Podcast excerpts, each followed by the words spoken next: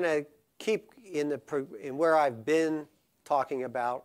Uh, I'm going to keep in that vein today, but I want to go back and the, the, you know, the, neat, the neat thing about being up in front of people and talking is you, at least if you're at the caliber of communication I'm at, you spend 50% of your time making messes and 50% of your time cleaning up the mess that you made in the previous weeks. So I'm going to take a few minutes, and I, I, I, don't know that I completely made a mess, but just from some comments that have come back, I want to I want to clear up a couple things. So the video that I showed several weeks back, the different ones said, "Oh my goodness, I had never thought about how giving can actually hurt. I never thought about my desire to help somebody can actually do more harm than good. So maybe I shouldn't be doing any of that. Well, that's not what I was saying. what, what I am saying and what I'm continuing to say is that we have been entrenched in a worldview of how finances and culture and, and even races function. That's not the reality of the kingdom of God. In the kingdom of God, all that is different. So, in the area of charity and charity work and helping and things that we, you know, like that were on the video and, you know, and how, you know, well, well intentioned on one side becomes destructive when it actually works itself out. What, all I'm saying at this point for us, and I think where the church is, we need to start asking better questions. But in the middle of asking better questions and getting better answers, we are still working within a system that is actually against the individual being empowered and rising up, but is designed to keep them in a cluster, keep them down, put a title on them, and then say what they're capable of and what they're not capable of. That is the world system. And all of us that are out that do anything, we, we push up against that on a regular basis, whether at a personal level, corporate level, you know, international level. Um, I, I, I'm spending more and more of my time pushing against that on an international level. And when you start pushing against it on an international level, you you start becoming aware that the, the powers of this world are well financed, they're big, they're powerful, and they control a lot of things. So I'm not trying to totally destroy something. I'm just working within what's already there. We are working within what's already there. What I'm saying is we need to ask the right questions so we have the right answers. So when we do step into the enemy's camp, to dislodge something, we know who we are, why we're there, and what the outcome of my being there, the outcome, as we've said all morning, I am the image of Christ on the earth. You are. So I need to know what does that actually look like, and when people see me, what are they seeing? And we only get there if we ask the right questions. Otherwise, I assume things, and most of us, when we make assumptions, our assumptions will default back to the world system because that's what we grew up in. We can spiritualize it and give it different words, but I've just defaulted back to the world system. And I believe that what's happening on the earth right now in this, uh, this time of Reformation is the church is rising up, beginning to find out who she is and function that way. Um, as a side note, which has, well, just as a side note, I, I find this interesting. And it's, a, and it's an observation that I have, it's an experience that I've had, is so why does the world system actually hate the Christian on the world stage? I mean, you know, we show up wanting to do something, doing something in a charitable way, and all of a sudden we're confronted with forces that actually want to shut it down and shut us down. Why is it when certain world governmental systems rise up, one of the first things that they do is we need to lock up and kill the Christians? Like, but we're just the shopkeepers. We're just the moms. We're just the dads. We're just the families living in the town. What's so threatening about somebody that says, I follow Jesus? I didn't take up guns. I didn't form an army. What? Well, the, part of the answer, obviously, it's been that way since Jesus showed up. I mean, how is it you couldn't like that guy? I mean, what was it about Jesus that was so stinking offensive? Even the Roman government, even Pilate went, I don't get it. What are you doing standing next to me? You, I mean, what, what are you trying to accomplish? The, the, to me, the, the root of it comes down to the gospel of Jesus Christ. If we hear it, if we live it, if, we, if it is in us and it's coming out of us, it's a self, it's a, a liberating voice of the individual. It liberates the individual. It recognizes the individual. It says the individual has choices. You've made some bad choices, but there's a way to make good choices. But you, individual, you have the ability to make choices. The world system says we make the choices, you march in the line we tell you to march in. That's why Christianity will always be a danger to the world system. Because it says that the individual is the one that's created in the image of God. Not a world government, not a world system, not a world monetary, none of the other stuff. No, no, no. The man, the woman, you're created in the image of God. And in you personally, individually, there is a distinct assignment from your Creator to be released on the earth. Christianity will always be in opposition to the world system, not because we're, we're going to start armies and overthrow governments. We're, we're, a, we're a threat to the world system when we stand up, as I said the other week, when we stand up and go, I am an individual. You will see me as an individual, and I will not submit to the label you want to put on me. And I will never be your victim. Never. And that makes the ruler of this world very nervous.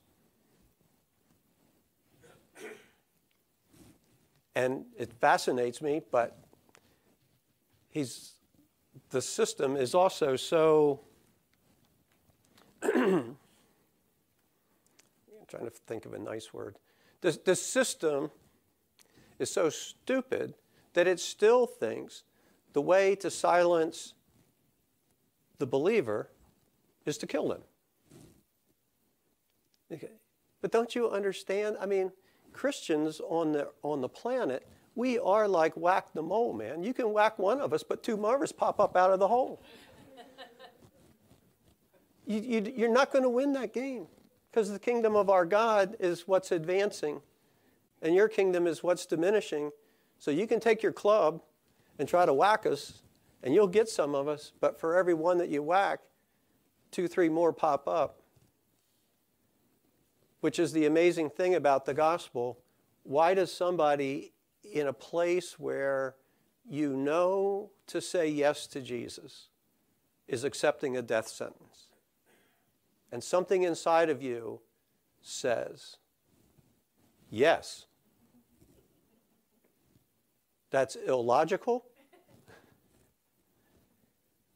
Logical people don't make, normally, don't make decisions that could end their life, except these Christians. Because we've already, we, somehow or another, something inside of us, and uh, obviously the scriptures, you know, aid us in that understanding, but you can't kill me. You can, you can kill this, but even that's momentary. Because in the resurrection, this shows back up.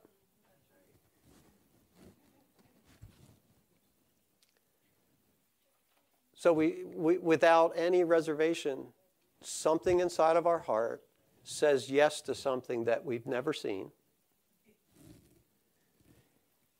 and aligns with the scriptures and begins to live in a, in a lifestyle that you're like, it just puts us contrary to anybody, everybody. So when we're, as we're moving into, into world systems and bringing the real help that needs to come to people so that they're empowered, they're set free, they understand their own identity, their own individuality, and they realize that they are created by a creator, and that creator sees them, knows them, is in them, and they are in him as we're doing that, then the aid, the help that we offer is in line with that, right? So I'm not saying throw the baby out with the bathwater. I'm just saying ask the right questions, allow Holy Spirit to develop strategy within us. That strategy will be contrary to the, the, the, the normal current of ideas and actions. Um, so that's the first one. The second one, I was talking the last time I talked, was that last week? Okay. I, yeah. I, I had this like flash for a moment when Amanda earlier, you started to say something, and you go, but I'll talk about that later. And then you went on to talk about what you were talking about. And I'm sitting there going, is this the second Sunday? Is this the second Sunday? Am I not supposed to be speaking? I don't even know what day this is. Thankfully, you, you set me straight because next week's cover dish, so I can back up from there. I had a weird mental feeling that was going on in someone's head when I said that. Well, it was mine. the important uh, so this, I, last week I talked about, and we were looking at some scriptures on having the mind of Christ. When I have the mind of Christ, it, it's not a transformation of my IQ.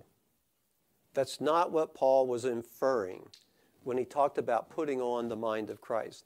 We got talking about this in the GAFCA discussion this past Tuesday night, which, because we, I'd been talking about it on Sunday, it was fun to see it all kind of come up, and we got to go further. And this is what came out of that discussion that when what the scripture is inferring when it says put on the mind of Christ is that, that um, the Greek phrase put on isn't like I get a new brain.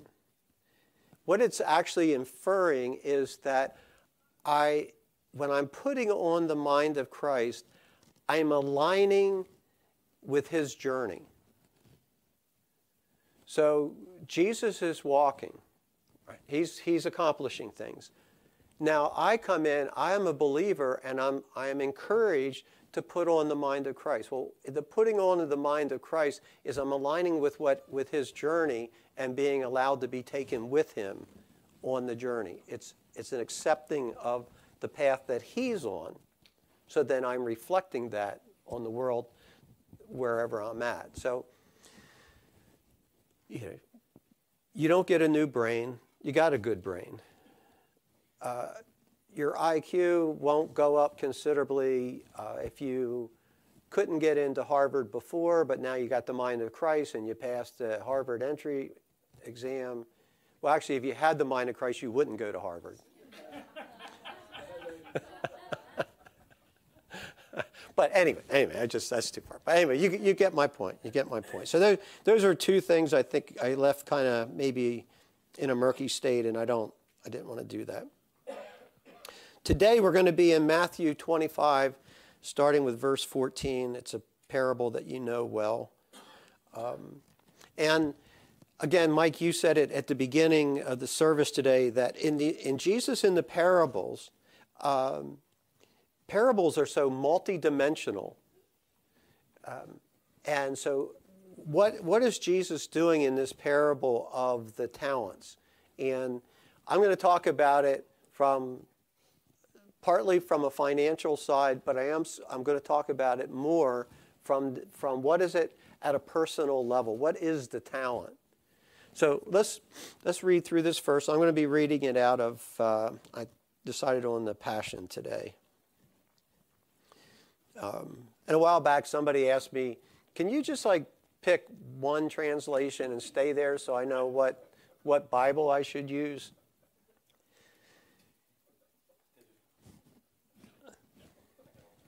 Yeah, just just get more translations.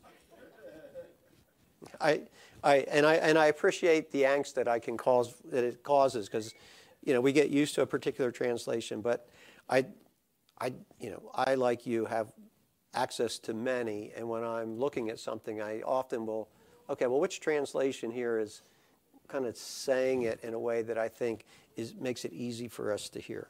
So on this one, it's the Passion. Again, heaven's kingdom realm is like the wealthy man who went on a long journey and summoned all his trusted servants and assigned his financial management over to them. Before he left on his journey, he entrusted a bag of 5,000 gold coins to one of his servants, to another a bag of 2,000 gold coins, and to the third a bag of 1,000 gold coins, each according to his ability to manage. So let's stop there for a minute. When we're talking about talents, whatever they are, it's assigned to us to our ability to manage. So God is already aware of my frame. He's already aware of what I can manage. Now, in, in that, that does not mean that's my ceiling. That just simply means at the time that, that something from the heaven realm is coming into my life and I'm supposed to steward it, that entry point is going to be where I am and how I'm able to steward it. The goal is, even though I have a choice, and we're going to look at that, but the goal is I steward it well because in the kingdom, God's intent is to increase, not decrease. So he's looking for servants who are trustworthy, who then can steward something and see an increase from it. So, after much time had passed, the master returned to settle accounts with his servants. The one, the one that was entrusted with 5,000 gold coins came and brought 10,000, saying, See, I've doubled your money. Commending his servant, the master replied, You have done well and proven yourself to be a loyal and trustworthy servant. Because you have been faith, you have been a faithful steward to manage a small sum, now I will put you in charge of much, much more. You will experience the delight of your master, who will say to you, Come celebrate with me. Then the one who had been entrusted with 2,000 gold coins came and said, See, my master, I have doubled what you have entrusted to me. And commending his servant, the master replied, You have done well and proven yourself to be a loyal and trustworthy servant.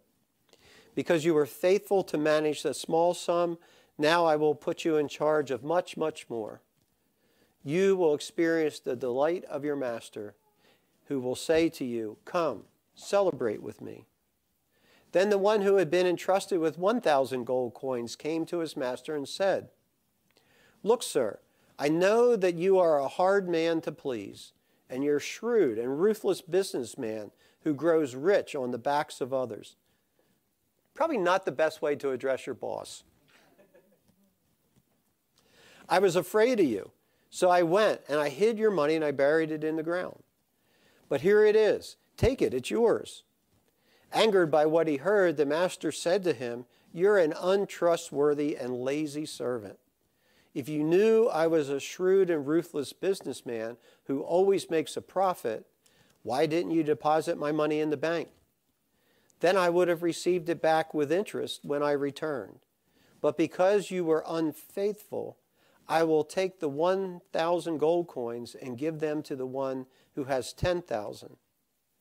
For the one who has will be given more until he overflows with abundance. And to the one with hardly anything, even that little he has will be taken away.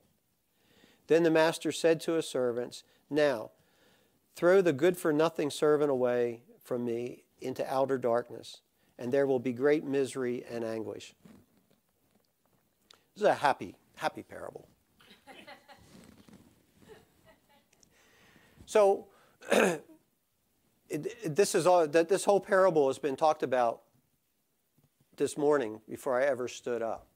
It is, it is that place where my stewardship is important. When I start, uh, when, I, when I enter into this relationship with Jesus, as we've said over and over again, this is not about just going into heaven. That's not what we're talking about. We're talking about my life now comes in union with the creator of the universe. His life now comes in union with me, and I am no longer my own, but I am his servant.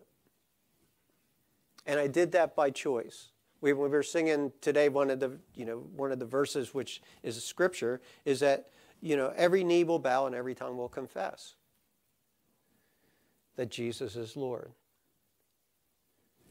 Nobody is going to bow and nobody is going to confess with a boot on their neck.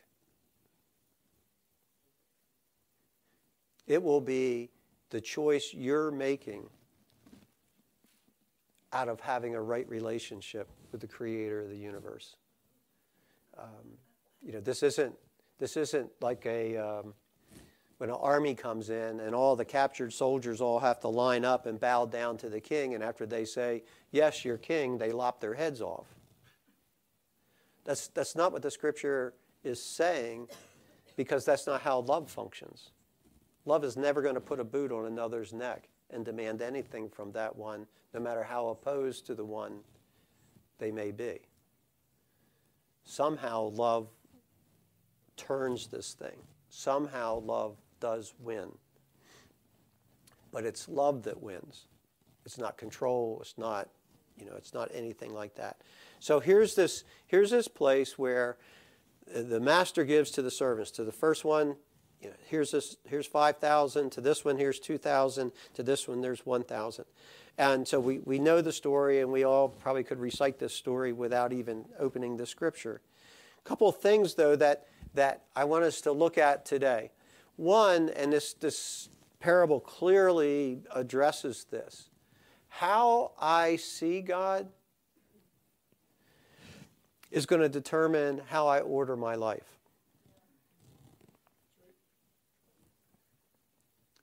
It's just, it's just the way it is. The, the one that was afraid and saw the master through this you're you know you're you're a mean guy you're a shrewd guy saw him in that context operated exactly by what he how he saw the master. The other two they operated exactly the way they saw their master.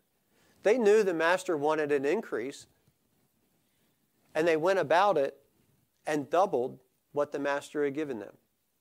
Not out of fear, but out of expectation that this is the way it works with my master. What my master brings in, it increases. I'm part of that increase. And they went out and, and went after it. The one that, was, that saw the master differently buried the talent and wasn't, wasn't really bothered by the, the definition that he gave to the master. So, first, the way I look at God will de- determine how I order my life. Um, God will allow us to steward His kingdom, and how we steward it will reveal the matters of our heart, which is what you were saying, Amanda, with even the exercise that uh, classes that you guys are going to be starting, which I think are great, and I hope everybody will jump in with that. Uh, but the the the uh, God comes and He gives me this ability to steward something. In the beginning, it starts off with whatever my capability is to steward whatever it is He's given me. Because each of us are given a measure of faith. So, in whatever He gives me, there is a measure of faith that comes with that that helps, you know, that, that's part of me moving that forward. I have a measure of faith. I, if I could say it this way, though, the, the servant with the thousand talents operated in faith just like the servant of 10,000.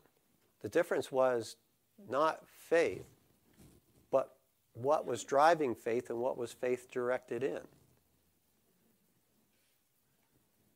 If I, if I believe that God is a taskmaster, a hard taskmaster, and that He will, he will um, uh, how do, you know, He will inflict me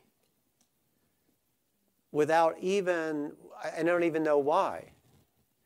So if, if when I come to places of suffering, do I see that suffering as this is something that God has put on me and that somehow in the midst of all that, I guess I'm supposed to figure something out. I hope, you know, I hope I figure it out. So that's one way of seeing him. Or do I see it that, yeah, there's sufferings in this world. Yes, I, they're, they're now, I'm, I'm in it. It's part of me. But what I know is God is with me in it. He walks with me. That was your testimony from the other week. Yeah, he's, he was in this. Uh, he walked me through it.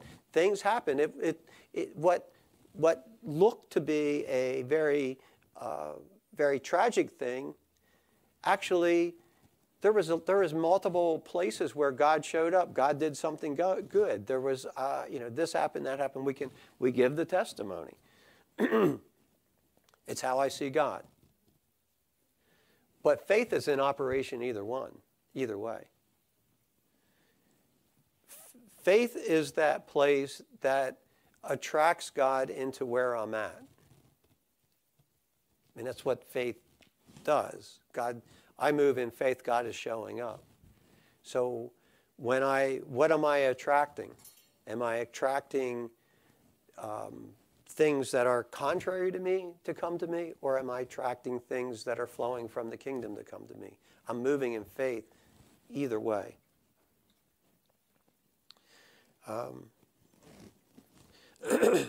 so, this it the the in these in the parable the talents, the ultimate goal is revealing the heart. What was what's in the heart of the person, and when God reveals our heart, it isn't. It, and well, I'll say it this way when God reveals my heart, if what is revealed is the room that I haven't turned the light on, and I'm not even sure how to turn the light on, God's goal in revealing my darkness is not to destroy me because of my, bar- my darkness. The point of exposing my darkness is He says, I am now coming alongside you as a consuming fire. This darkness, I'm going to consume it. Not because you're in judgment and I'm angry with you. I'm consuming it because when it's consumed, you're liberated. And if God is the God of love and He's also the consuming fire, one can't function outside of the other because it's who He is. Well, uh, so for me, I have come to this place, and this has been a growing, a growing progression for me. But um, grammar check would correct that because to say it's growing in a progression, one, one word after the other, it's not good English. So don't do that. I've been doing a lot of writing lately, so I'm used to being corrected a gazillion times a day because my English is so bad. So I just had a flashback to editor. oh, that's even worse. so, um, um, so in this progression that I've been on, it's, it's, understanding as I've like been just reading the scriptures on the fire of God and what, what that means and where, where, where does the fire of God uh, uh, happen through the scriptures and what's God doing. It's like every time the fire of God comes, his fire, yes, it's a consuming fire. It's a purifying fire. The goal is, or the goal is that the gold and the silver are refined, the dross is removed, and now I'm the fullness of what I was intended to be. The, the gold and the silver that was put in me at my very conception is now been tried and is being tried by the fire of God, the love of God, so that I'm, I, I can, I'm liberated and I can actually function outside of this nonsense that I've kept in me all this time that's kept me from functioning. Now I can actually say, you know, I'm a free man. So, you know, do I, in my life, do I manage from fear and a sense of lack, or do I see potential and opportunity? Uh, how, you know, what, again, what's driving me? In, in Thrive Culture, one of the things that uh, when Kat and I were putting that together and we put together the Money Mindset Mastery course, which you should be taking, just saying. Yes. I don't know why you're not taking it. Stewardship. But one of the things that in, in there we help you do is realize I'm ch- I have to change the way I think about how I do things. And then I start to realize that in my life, I've been designed to function from what we call in Thrive Culture, what we call the WIN, Wealth Increase Network. And so I get to this place in my stewardship and in this, in this parable, it's, we see it in action where everything I do, my, my question has to be if I'm stewarding things, is this part of my win? So is this increasing my wealth network? Or isn't it? And if it isn't, then I have to ask the next question. So if it's not increasing my wealth network, do I need it? want it? And should I respond to the offer to have it? Now, sometimes the answer to that can be yes. I mean, obviously, the other day I was coming out of town and I don't know what happened. I, was, I found myself in North Milford and I, my truck must have been on some kind of auto something or another, but I found myself at Dairy Queen. it was a sunny day, it was warm, and all just something was saying blizzard.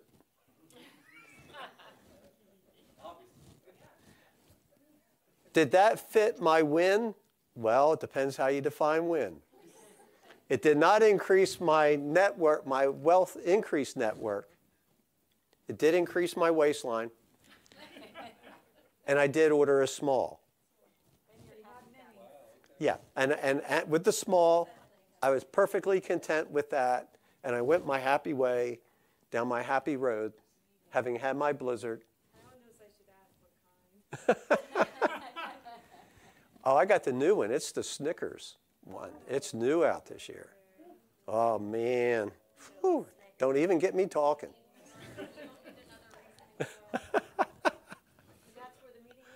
Yeah, yeah.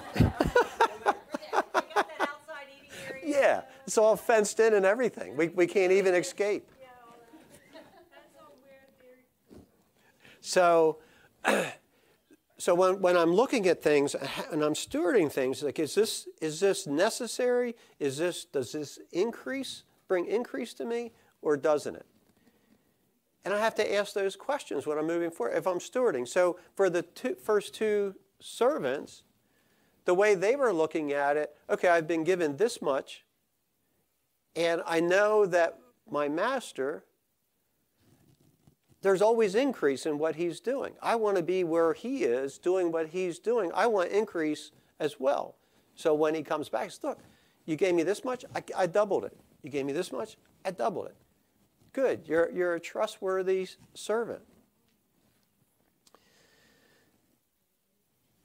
It's interesting that the word trustworthy or trustworthiness like when, you're, when you see it through the New Testament, it's linked to increasing something.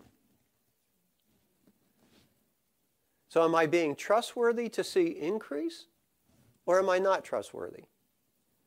And you know, it, for for if, if we go, well, oh, it's all just grace and it's, oh, God just covers me and I'm okay. And, and today I just, I just kind of feel this way today, so I'm just going to do this or this or this.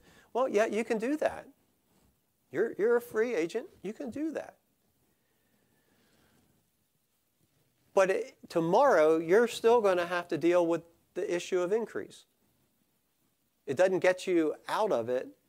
It also oftentimes just makes it more difficult to get to it again because I got lazy. I mean, that's what Jesus says at the end. You're, you're just a, you're a lazy servant. Now, hitting a point where you go, man, I'm just I'm kind, I'm just exhausted right here, and I'm going to take a nap. That doesn't make me lazy. That's actually wisdom, so I don't run my body into the ground and kill myself, which I can be prone to do because I'm wired that way. So taking a nap isn't being lazy, but being irresponsible is lazy. Putting off things, not addressing things correctly or fully because I don't want to mess with it, is being lazy. You, know, uh, you go by a house where a hoarder lives, and you look and go, oh my goodness, how in the world did this happen? What happened one piece of junk at a time? And you never took any away. You just kept adding more stuff to it.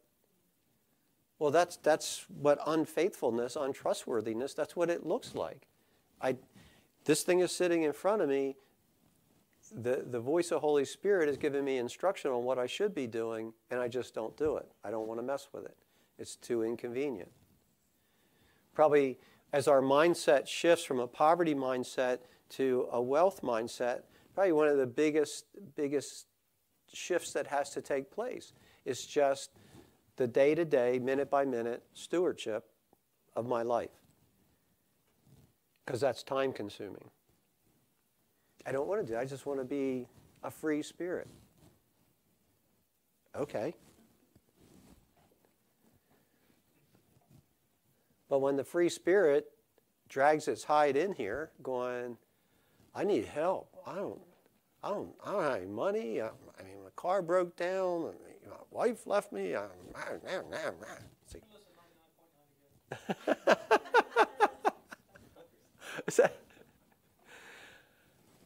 it's a, but you never stewarded what you had. Uh, what we were talking about earlier today, that is all stewardship. That is all part of my wealth increase. And that's just being open and honest with the community. Am I stewarding my heart the way it should be? Am I being honest about where my heart is? Am I talking to the people I need to talk to about where my heart is? And have I stopped talking to the people that I shouldn't be talking to about where my heart is? Have I aligned myself for success? Or am I still hiding, still minimizing, and still going to the people that I talk to because when I talk to them, I don't feel better, but they agree with me? Or am I talking to the people that when I get done talking to them, I don't necessarily feel better, but they've told me, they've given me good counsel, and I have an opportunity to take the next step. What am I doing? Because I, I'm the one that has control over that. I don't, nobody else has control over that. So, trustworthiness scripturally is almost always linked to increase. So, am I trustworthy with the gospel? I've been entrusted with the gospel. Is there, can I look and see increase because of the gospel I've been entrusted with? you know, there was, there's been various testimonies. You know, Rob shared the other day about the person that called from out west and to talk to him. It's like, where is is is something happening where the the gospel in my hands is increasing? Um, you know, for us, you know, well, I don't even, we don't even need to go there. But is it increasing? Is it increasing? Is my focal point on me or is it on others? Where's where's my first where's my de default? Is my default always looking at things and go, well, I, you know, is this good for me? Does this benefit me? Is this in, working in my time? Is it working within, you know, we, we line up all the things and we line those up and we stack the deck if it's about me because all the things that I line up will justify me doing nothing. Actually, helping someone, being involved with somebody, almost always is going to be inconvenient. Because we all have lives, and our lives are, if, if nobody bothers us, our life will move in this direction. But people step into that direction because they have needs. Now we have to, you know, there's discernment, there's a lot of other things that go with that. We, we have, and we'll talk about that again. But, at, but still, your need to a certain level is going to be inconvenient for me if I'm going to come alongside you and walk with you in the need that you have. Because it's because now I have to make room. So that's inconvenient. When we talk about having compassion on people, the biblical definition of compassion is not that I fix everything for you, give you everything you want, give you all the money that you're asking for, and whatever, whatever your need list is, compassion doesn't say, I'm doing all that for you. Biblical compassion, Jesus had compassion, was, I'm agreeing to walk with you as you step into who you are and you start to be empowered to be the person that you're being. I'm going to be compassionate. I'm going to be there and be a part of that. I'm going to speak a word of encouragement. It's not my uh, generally, it wouldn't be my responsibility to pay all your bills, but I'm going to have compassion and help you figure out how to pay all your bills and then have money beyond your bills. You know, the, the idea of fixing something, we, we like that because it's expedient. Well, I, you know, I, have, I need this much money. Uh, I got that much money. Uh, okay, I'm going to give it to you. That's expedient. But if I don't do it that way, then I have to start asking the questions, or I should start asking the questions. Why don't you have any money? What happened to the money you had? What happened to whatever you did with the mo- money that you had? You know, the, the, the, the heart issue questions. You know, well, why am I always in debt? I don't know. I just, I just find myself in this place where shopping just satisfies something in me. I, I need to buy something because I feel bad about this or I feel bad about that. But when I buy something or I buy this, I feel better. And sometimes it's okay to buy that. It's, this isn't a totally black or white. It was, you know, it's okay to have the ice cream. But I can't park my hide at Dairy Queen seven days a week, sucking down one blizzard after another. After a while, I'd look like the statue at uh, Bob's Big Boy standing at the Dairy Queen. It's like, no, you can't do that.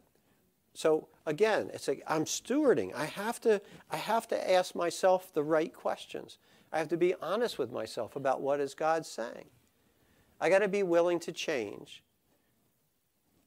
in areas that I would prefer not to change.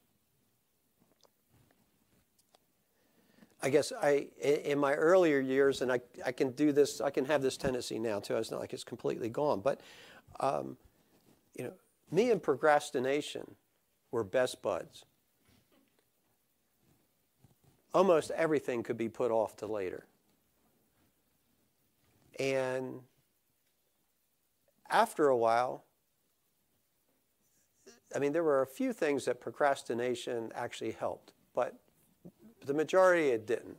So after a while, now I'm having to deal with the results of procrastination.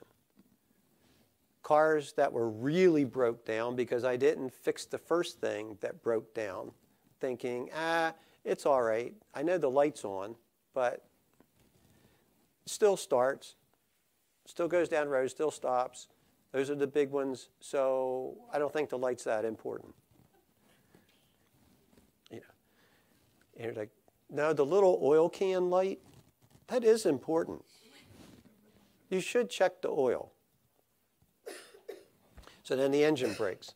So it's this place of, of, of, of being responsible and then not procrastinating, but doing things when they should be done, scheduling things out, and, and um, again, this the, the whole thing of stewardship. What does that look like? Does my lifestyle empower others, or do I only self promote? And as I already said, Yahweh's judgment is designed to liberate us from, from our self voice and our flesh and bring us into the freedom of the Holy Spirit leading us. And ultimately, that's what it's all about is am I, am I focused on a self voice or am I actually hearing the Holy Spirit? And we have to learn that. That's not a, you just get it and you always know it. No, you don't. And in stewardship, it's being able to um, realize that victories that I've gotten have to be maintained. It's not a one time, okay, I've done this, now I don't have to do it anymore. It's, um, and, and I was reminded of this just the other day that we had somebody sent a $100 donation for foundation builders in cash. So it comes in the mail to my house. Well, it's no big deal. I, I wasn't ready to run right out to the bank, so I got $100 sitting on my desk so I don't forget about it because I needed to get it in the bank. So I'm working on something entirely different, and a voice says, Well, nobody knows you have that $100, but you and the person who sent it. And so I dealt with that issue a very long time ago and have made sure that integrity always leads me to the right decision. What I did do uh, and, and it wasn't like a, I didn't break out in a sweat like, I don't know what to do, I don't know what to do. Should I, I put it in my wallet, I take it out of my wallet, I put it up there, I put it down there. It's like, no, I wasn't doing any of that nonsense. It just, it was a fleeting voice. But the voices are still there. You're still going to have to deal with them. Temptation doesn't leave just because I got victory in an area where I was once tempted. What I did do was finish up doing what I'm doing, and I had to be in town for some other stuff anyway. I went, I got up, took the money, and went and put it in the bank. I don't have to worry about it. The voice is gone. So, stewardship will always be, it, it's practical stuff. It's just the day to day stuff. It's not all the big philosophical stuff. It's just, am I trustworthy? Is my integrity important? And is the fact that I am an imager of Christ, is that, is that what orders my life? Or am I still ordering my life? And I'm looking at the clock and realizing that I've talked way too long, or I didn't get up here in time or something. I don't know. But no, don't apologize. It was great. I just looked at the clock and went, oh, darn. No wonder people are leaving. Can't possibly be what I'm saying. Oh, we're just getting hungry. Oh, oh, okay.